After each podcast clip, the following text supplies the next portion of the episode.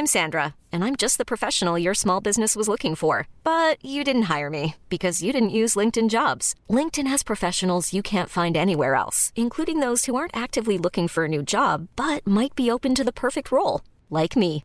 In a given month, over seventy percent of LinkedIn users don't visit other leading job sites. So if you're not looking on LinkedIn, you'll miss out on great candidates like Sandra. Start hiring professionals like a professional. Post your free job on linkedin dot com slash achieve today.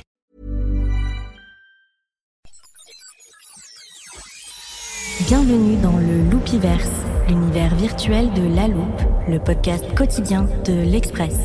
Nous sommes le lundi treize septembre deux mille vingt et un. Xavier et Yvon, sous quelle forme souhaitez-vous apparaître aujourd'hui ? Euh, c'est-à-dire ? Humain, cyborg, dragon, animal... Dragon. Désolé, vous n'avez pas assez de crédit pour cela. Ah, euh, bon bah, je, humain, alors euh, moi-même, euh, mais en, un peu plus baraque, hein. Et avec une énorme barbe rousse, et, euh, et chauve aussi, chauve, avec une loupe transpercée d'une flèche tatouée sur le front. Voilà, quelle tenue voulez-vous porter ? J'ai assez pour une armure de samouraï ? Non. Euh, bon alors simple, chemise hawaïenne, bermuda, tongue. Voilà. Dans quelle ambiance voulez-vous évoluer ? Far West, Moyen-Âge, ville futuriste ? Ambiance forêt tropicale. C'est parti. Allez, suivez-moi, on part à la découverte des métaverses. Alors ça vous parle peut-être pas encore, mais les plus jeunes baignent déjà dedans, des sommes folles y sont investies, et ça va très bientôt faire irruption dans vos vies. Alors, où est-ce qu'il est ? euh, Je cherche Emmanuel Botta du service économie de l'Express. Je lui ai donné rendez-vous euh, dans, dans le Loopiverse, je trouve pas... Ah, tiens, te voilà derrière, c'est Liane. Salut Emmanuel. Salut Xavier. J'ai failli pas te reconnaître avec euh, tes cheveux verts et ton maillot du P S G floqué Messi. Bah, surtout le maillot du P S G, je sais pas ce qui s'est passé, parce que normalement j'aurais plutôt mis paillé. Ouais. Je pense que c'est un bug. Hein. Ouais, d'accord.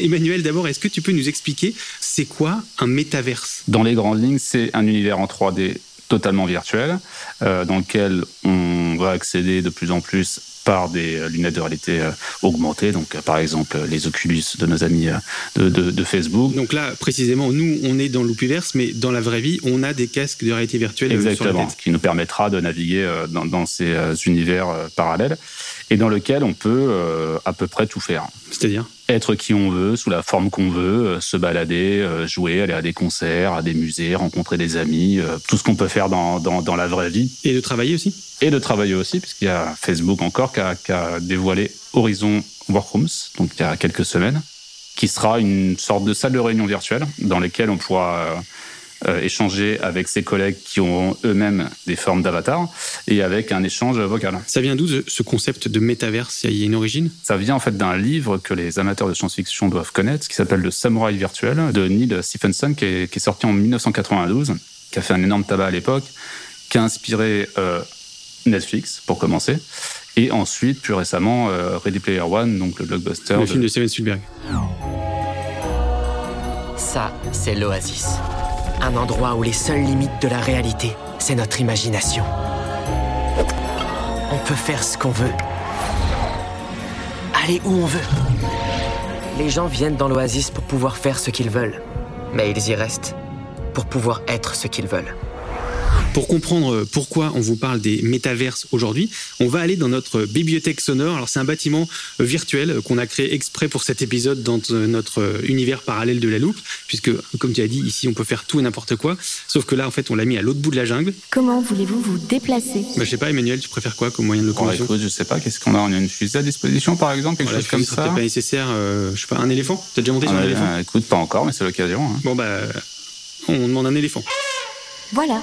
Allez, grimpe Emmanuel, on y va.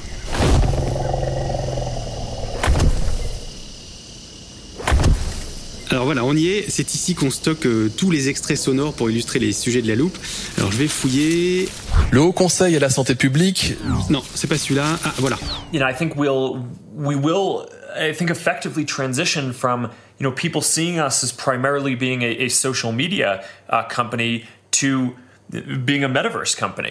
Voilà, ça c'est Mark Zuckerberg. Cet été, il a annoncé qu'il voulait transformer Facebook en monde virtuel. Euh, Facebook, dit-il, ne sera plus vu comme un, un réseau social, mais comme une entreprise de métaverse. Euh, Emmanuel, c'est un changement radical. Ah oui, c'est, c'est une transformation euh, totalement radicale du business model euh, de Facebook, enfin, et, et aussi de la façon dont demain on, on ira sur nos pages Facebook. Et c'est juste une annonce ou il est déjà très avancé ? Il est très avancé dans le sens où il y a déjà dix mille salariés Facebook, donc c'est énorme, hein, c'est, c'est vingt pour cent des salariés Facebook qui travaillent d'une manière ou d'une autre sur euh, ces futurs, euh, enfin, ce futur métaverse. Les estimations, c'est des pertes entre cinq et six milliards d'euros par an sur cette unité. Donc c'est, c'est dire à quel point le pari est gigantesque et à quel point le virage aussi est juste importantissime pour la survie de, de Facebook. Mais comment on explique justement ce, ce virage, parce que Facebook fait des bénéfices records? Ce qui se passe en fait, c'est que chez les jeunes, Facebook est devenu totalement ringard. C'est, Facebook, c'est un truc de vieux maintenant quasiment. Je, je caricature, mais, mais c'est pas loin. Je suis peut-être quand... un peu trop sur Facebook alors. c'est, c'est un signe de vieillissement, je crois. Mais quand on se coupe des jeunes et qu'on a un réseau social, c'est la mort assurée dans pas longtemps. Et, et Zuckerberg, c'est quelqu'un du numérique, c'est quelqu'un de la Silicon Valley, donc il sait que les empires se font et se défont très très vite.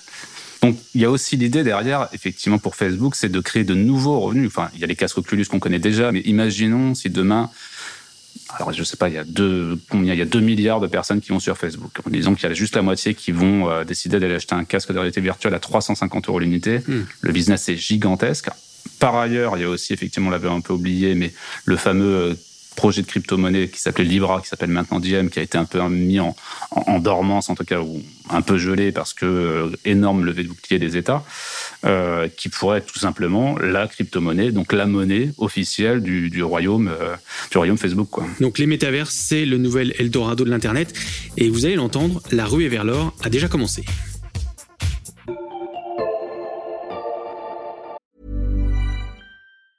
Hiring for your small business? If you're not looking for professionals on LinkedIn, you're looking in the wrong place. That's like looking for your car keys in a fish tank. LinkedIn helps you hire professionals you can't find anywhere else, even those who aren't actively searching for a new job but might be open to the perfect role. In a given month, over seventy percent of LinkedIn users don't even visit other leading job sites. So start looking in the right place. With LinkedIn, you can hire professionals like a professional. Post your free job on linkedin dot com slash achieve today.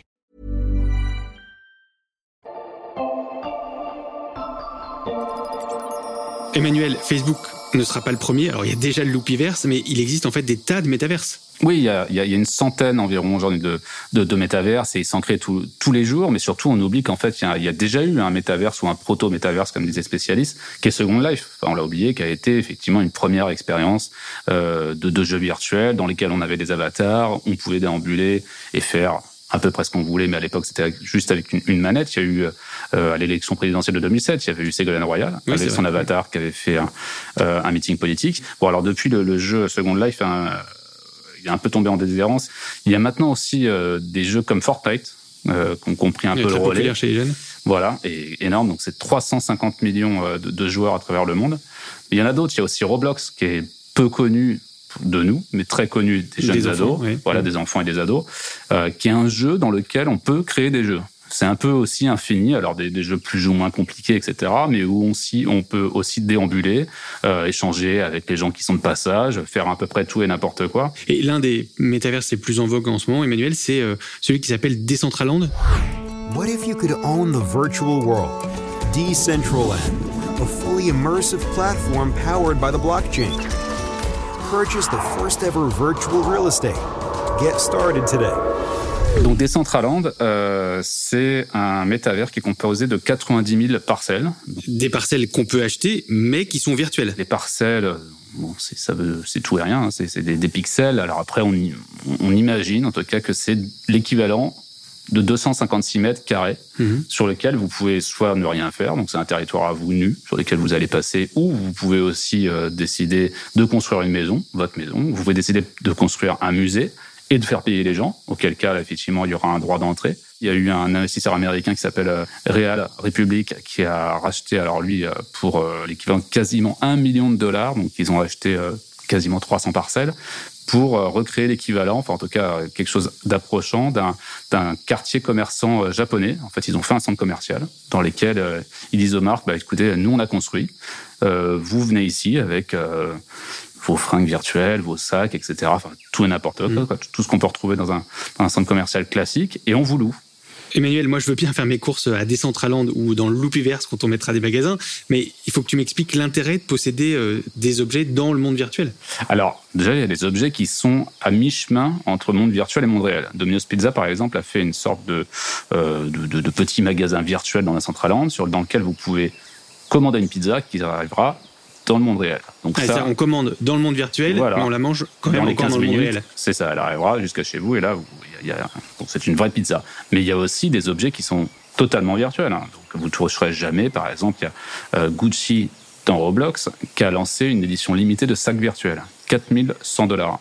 quatre mille cent dollars, un sac un virtuel sac qui n'existe pas. Vous ne le toucherez jamais, il sera dans, il sera dans le jeu, donc dans votre personnage, il viendra habiller élégamment votre, votre petit avatar, mais ça s'arrêtera là. Alors après, vous allez me dire, effectivement, c'est délirant, mettre quatre mille dollars pour habiller un avatar, ça n'a aucun sens. Bon, ça, ça après, c'est une affaire de jugement, mais au-delà de ça, ça repose sur les N F T. Donc les N F T, ça repose sur le protocole des crypto-monnaies, donc ça permet de dire, cet objet-là est unique. Et il est à vous, c'est une mmh. certitude. Donc finalement, vous pouvez imaginer que c'est un peu comme une action. C'est-à-dire quand on détient une action Renault, vous n'avez pas un petit morceau de Renault, quoi. C'est juste euh, quelqu'un qui vous dit voilà, vous avez une part de Renault mmh. qui vaut tant. Ben là, c'est la même chose.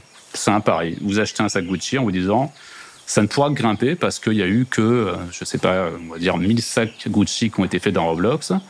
Je fais le pari qu'il y aura de plus en plus de joueurs de Roblox.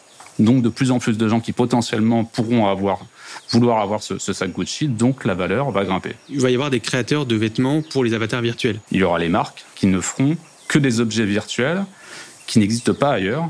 Il y en a une notamment qui s'appelle Artefact, qui fait déjà travailler des jeunes créateurs pour habiller uniquement votre avatar. Pour que tu aies autre chose qu'un maillot du P S G, par exemple. Voilà, ça m'arrangerait, par exemple, si aujourd'hui. Mmh. Voilà, si j'ai, si j'ai les moyens. Alors, ça, ça aussi, ça peut paraître délirant de se dire, mais c'est, tout, tout, tout ça n'a pas de sens, mais un spécialiste m'expliquait, si demain, on est appelé à, à travailler sur les metaverses, à passer du temps avec ses amis, à jouer, et cetera, ça veut dire que vous allez passer trois, quatre, cinq, six heures, peut-être même plus. Finalement, vous allez peut-être voir plus les vêtements de votre métaverse que les vôtres.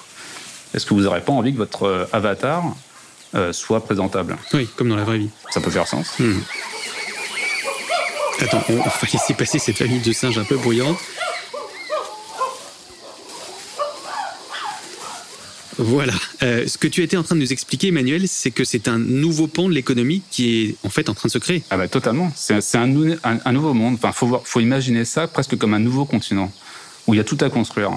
Mais évidemment que tous les business qui existent dans notre monde, en tout cas une partie, seront décalqués. Donc euh, c'est un nouveau continent, il y a tout à faire. Mmh. Il y a un chiffre qu'il faut avoir bien en tête. Effectivement, c'est une étude de P W C, donc un, un institut très sérieux euh, d'études, qui dit que les métaverses vont représenter un business de mille cinq cents milliards de dollars en deux mille trente, c'est-à-dire demain. Donc un énorme business. Est-ce que ça va aussi créer des nouveaux métiers ? Bien sûr. Il y a déjà un premier métier qu'on peut, euh, qui est celui de...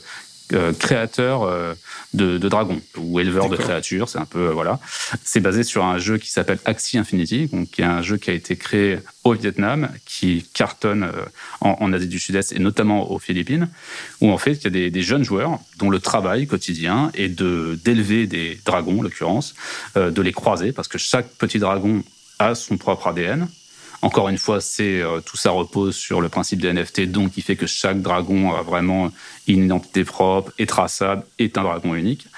Et ensuite, on crée des nouvelles variétés qui vont être de plus en plus rares, si, si on se débrouille mmh, assez donc bien. Donc de plus en plus cher. Donc de plus en plus cher, qu'on va revendre à d'autres joueurs ou à des investisseurs. Et donc ces gamins, parce que souvent c'est des ados, hein, euh, gagnent aujourd'hui souvent bien plus que leurs parents. Il y a un million de joueurs euh, en, en Asie du Sud-Est et c'est en train d'essaimer en Afrique. Donc des mondes parallèles peuplés de monstres et en pleine expansion, euh, ça peut vous paraître euh, très virtuel, si j'ose dire, et pourtant, ces mondes vont changer notre réalité. Pour se balader dans le Loopiverse, Emmanuel, on a chaussé nos casques de réalité virtuelle. Donc on voit ce monde, euh, mais on ne peut pas encore trop le sentir, on ne peut pas le, le toucher, mais ça, ça va finir par arriver. Oui, alors effectivement, il y a, y, a y a pas mal de projets. Le plus connu, c'est encore euh, quelqu'un qu'on connaît très bien ici, c'est monsieur Elon Musk. Ah oui, on en a déjà un petit peu parlé. Voilà, et sa société Neuralink, qui travaille en fait sur un, un, un plug neuronal. Donc euh, concrètement, on va vous brancher directement le cerveau à la machine, quoi. C'est un peu ça l'idée. Si on y arrive, l'idée c'est qu'en fait, vous allez quasiment vous télécharger dans le jeu, quoi. C'est-à-dire mmh. que tout ce qui va se passer dans le jeu, vous allez ressent- le ressentir comme si vous y étiez vraiment. La tape que vous allez toucher dans le jeu, vous allez la sentir si quelqu'un vous touche, et cetera. Donc ça, c'est un temps assez long et c'est un peu incertain, mais il y a des choses aussi qui, qui, sont, qui sont beaucoup plus proches et beaucoup plus faisables. Enfin, pour ceux qui ont vu Ready Player One, par exemple, il y a la tenue sensitive. Effectivement, mmh. on vous touche dans le jeu, la tenue vous donne la même sensation. Ça, c'est pas très compliqué technologiquement. Mais ça, c'est des choses qui sont, euh, qu'on, qu'on peut imaginer euh, dans un temps très très proche. Et plus ça va être immersif, plus il n'y a pas un risque euh, qu'on ait du mal à faire la différence entre la réalité et la fiction ou la virtualité. Si, si, si, c'est, effectivement, c'est, c'est, le, c'est le risque qui est, qui est pointé euh, par les psychologues et les psychiatres que, que, que j'ai pu interviewer, c'est effectivement euh, de développer en creux une sorte de phobie du réel. C'est-à-dire qu'on est dans des mondes parallèles, virtuels, qui sont tellement formidables. On peut être chauve, grand, balèze, avec un mode du P S G, et cetera, comme on l'aime, qu'à côté, le réel va paraître au mieux fade, voire si on est un peu fragile psychologiquement, ou si on, on a une vie qui n'est pas, qui est pas géniale, en fait, on ne voudra plus vivre dans le réel. Donc ce sera évidemment bien mieux que, que Netflix ou que n'importe quelle plateforme de, de streaming. Vous avez un nouvel invité dans le Loopiverse. Les métaverses, c'est l'avenir du divertissement. Tiens, voilà, un habitué des, des métaverses, c'est ça qui est pratique avec les mondes parallèles, c'est qu'on peut faire venir qui on veut. Euh, bonjour Fred Voluère. Bonjour Xavier. Vous êtes le patron de Atlas V, c'est une entreprise qui fournit des contenus immersifs et donc notamment pour les casques de réalité virtuelle. Donc vous n'avez pas eu besoin d'investir beaucoup pour nous rejoindre dans le Loopiverse, vous étiez déjà équipé. Ça fait longtemps que vous gravitez dans ces univers parallèles.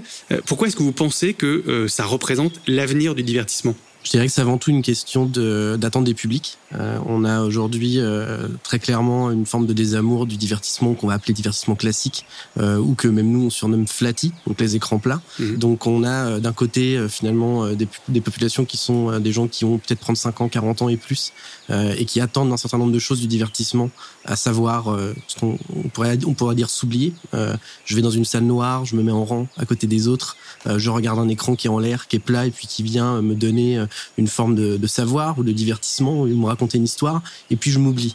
Euh, et pour nous, il euh, y a une différence énorme avec la façon dont les jeunes conçoivent le divertissement aujourd'hui, euh, qui est euh, finalement, si on doit le résumer comme ça, une façon de s'aimer. Pourquoi on s'aime dans le divertissement d'aujourd'hui ? On s'aime parce qu'on participe, on s'aime parce qu'on dialogue, on s'aime parce que peut-être on peut se prendre en photo devant des projections, euh, et on s'aime aussi parce qu'on peut acheter des choses pour soi-même et se voir dans un monde dans lequel on évolue. Donc c'est ça qui va expliquer que ces mondes parallèles vont euh, prendre un essor considérable. Pour nous, il est très clair que la façon dont aujourd'hui les jeunes évoluent dans ces mondes, c'est l'avenir. Et d'ailleurs, on n'est pas les seuls à le, le dire.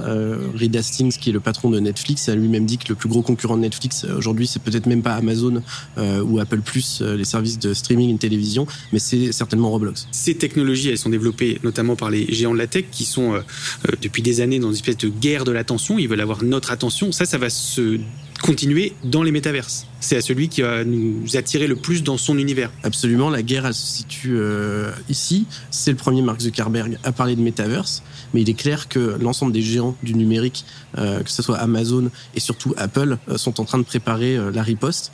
Euh, ça va devenir un, un marché absolument gigantesque. Mmh. Et ça, ça va être facilité par les avancées technologiques. Parmi nos partenaires et euh, partenaires majeurs, on retrouve beaucoup les telcos, donc les opérateurs de téléphonie mobile euh, ou les opérateurs Internet, euh, puisqu'on travaille avec euh, des gens comme A T and T ou Verizon aux États-Unis, comme Orange ou aussi Deutsche Telekom, ainsi que des, des telcos euh, asiatiques comme China Telecom ou S K euh, en Corée. Pourquoi c'est des acteurs importants pour nous ? Puisqu'ils ont la technologie cinq G. On sait que c'est des centaines de milliards qui ont été investis dans la cinq G, et la cinq G, ça permet en fait de faire des mondes immersifs une forme de vitrine technologique. Si vous avez une bande passante importante et si vous avez un temps de latence réduit, vous pouvez d'un coup afficher beaucoup plus de choses et vous pouvez avoir un certain nombre d'interactions avec les univers virtuels dans lesquels vous pouvez évoluer. C'est ça que la cinq G va permettre euh, en dehors de nos maisons. C'est un peu la même chose qu'on avait vu au passage de la trois G à la quatre G avec la vidéo. Avec la quatre G, vous avez euh, connu Netflix, vous avez connu YouTube, vous êtes entré dans un monde, vous êtes passé d'un monde qui ne bougeait pas, des photos qui étaient sur Facebook, à un monde où en fait tout est vidéo. Vous avez Snapchat, vous avez en fait tous ces réseaux sociaux qui ont vu le jour.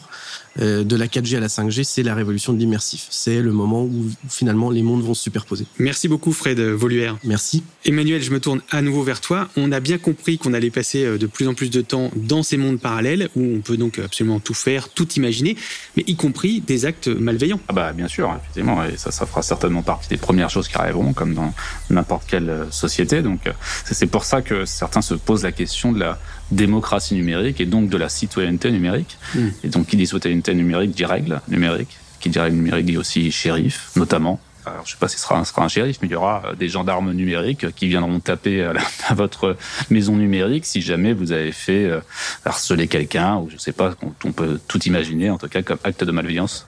Shérif numérique, c'est peut-être l'un de ces nouveaux métiers qui apparaîtront avec les métaverses. Merci Emmanuel.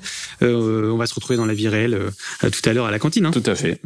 On peut pas encore lire tes articles, Emmanuel, Emmanuel Botta, euh, dans le monde virtuel, mais dans la réalité, il suffit d'aller au kiosque à journaux ou sur le site de l'Express. On espère que cet épisode immersif vous a plu. Euh, si c'est le cas, n'hésitez pas à vous abonner sur vos plateformes d'écoute, euh, Apple Podcasts, Spotify ou Podcast Addict. Cet épisode a été fabriqué avec Margot Lanuzel, Lison Verrier et Charles Voisin. Retrouvez-nous demain pour passer un nouveau sujet à la loupe.